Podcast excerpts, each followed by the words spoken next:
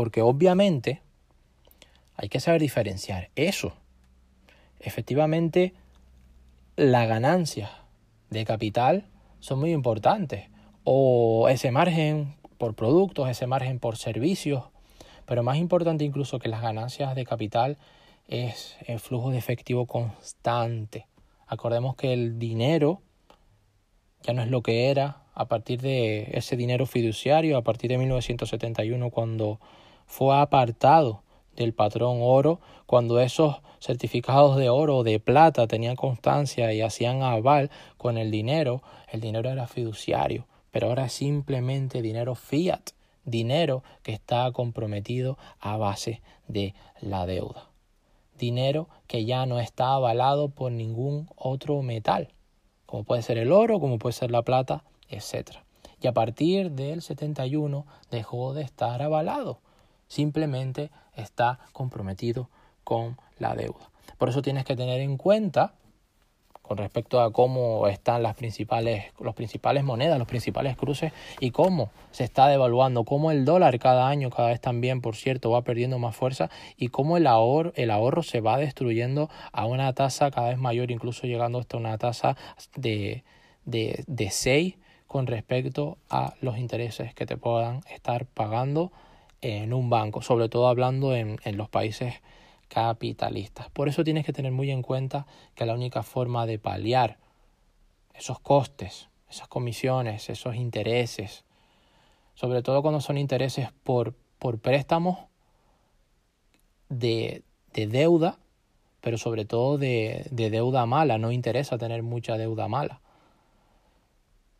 Para paliar todos esos gastos, para paliar la inflación, etcétera, y la devaluación de tu dinero y la devaluación de tus ahorros y el valor de tu ahorro, el valor intrínseco, es importante que te concentres en el cash flow, en el flujo de efectivo, en el flujo de caja, en tener ingresos recurrentes de forma constante.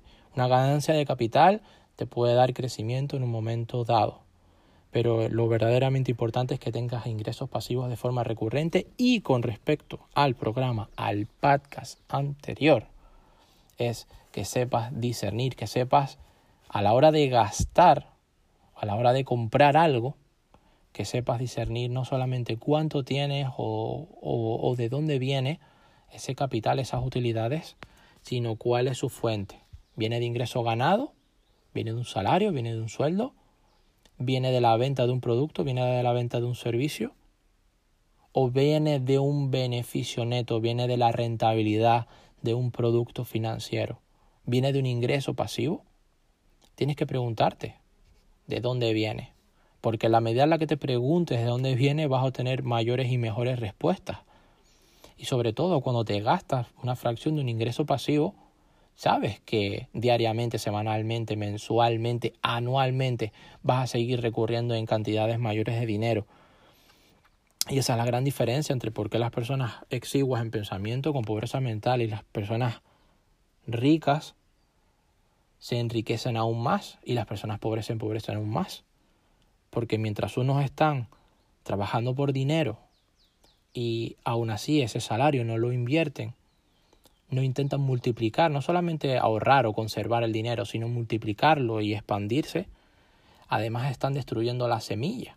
Imagínate que tienen un salario de dos mil, de tres mil dólares y lo primero que están pensando hacer con ese dinero, con ese sueldo que tanto les ha costado ganar, es buscar la manera de fundírselo, de quemarlo, de gastarlo, en vez de procurar la manera de invertirlo, de multiplicarlo, de expandirlo, de hacerlo crecer. Porque con ese crecimiento sí que podrías tener un gasto, sí que podrías comprarte caprichos, pero jamás de tus, en el caso de ser empleado, asalariado, autónomo, etcétera, de tus ingresos ganados. Esa es la gran diferencia con la que te dejo en este podcast, en este programa de hoy. Vigila siempre de dónde estás haciendo tus gastos.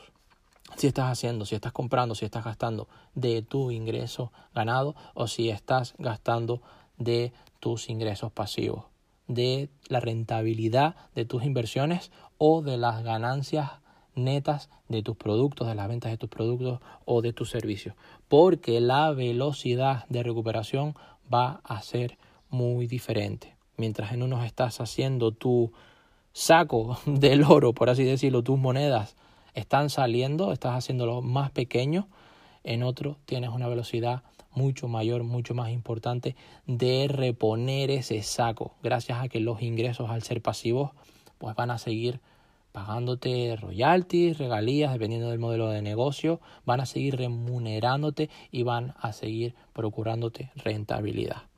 Éxitos y hasta la próxima oportunidad. Bye.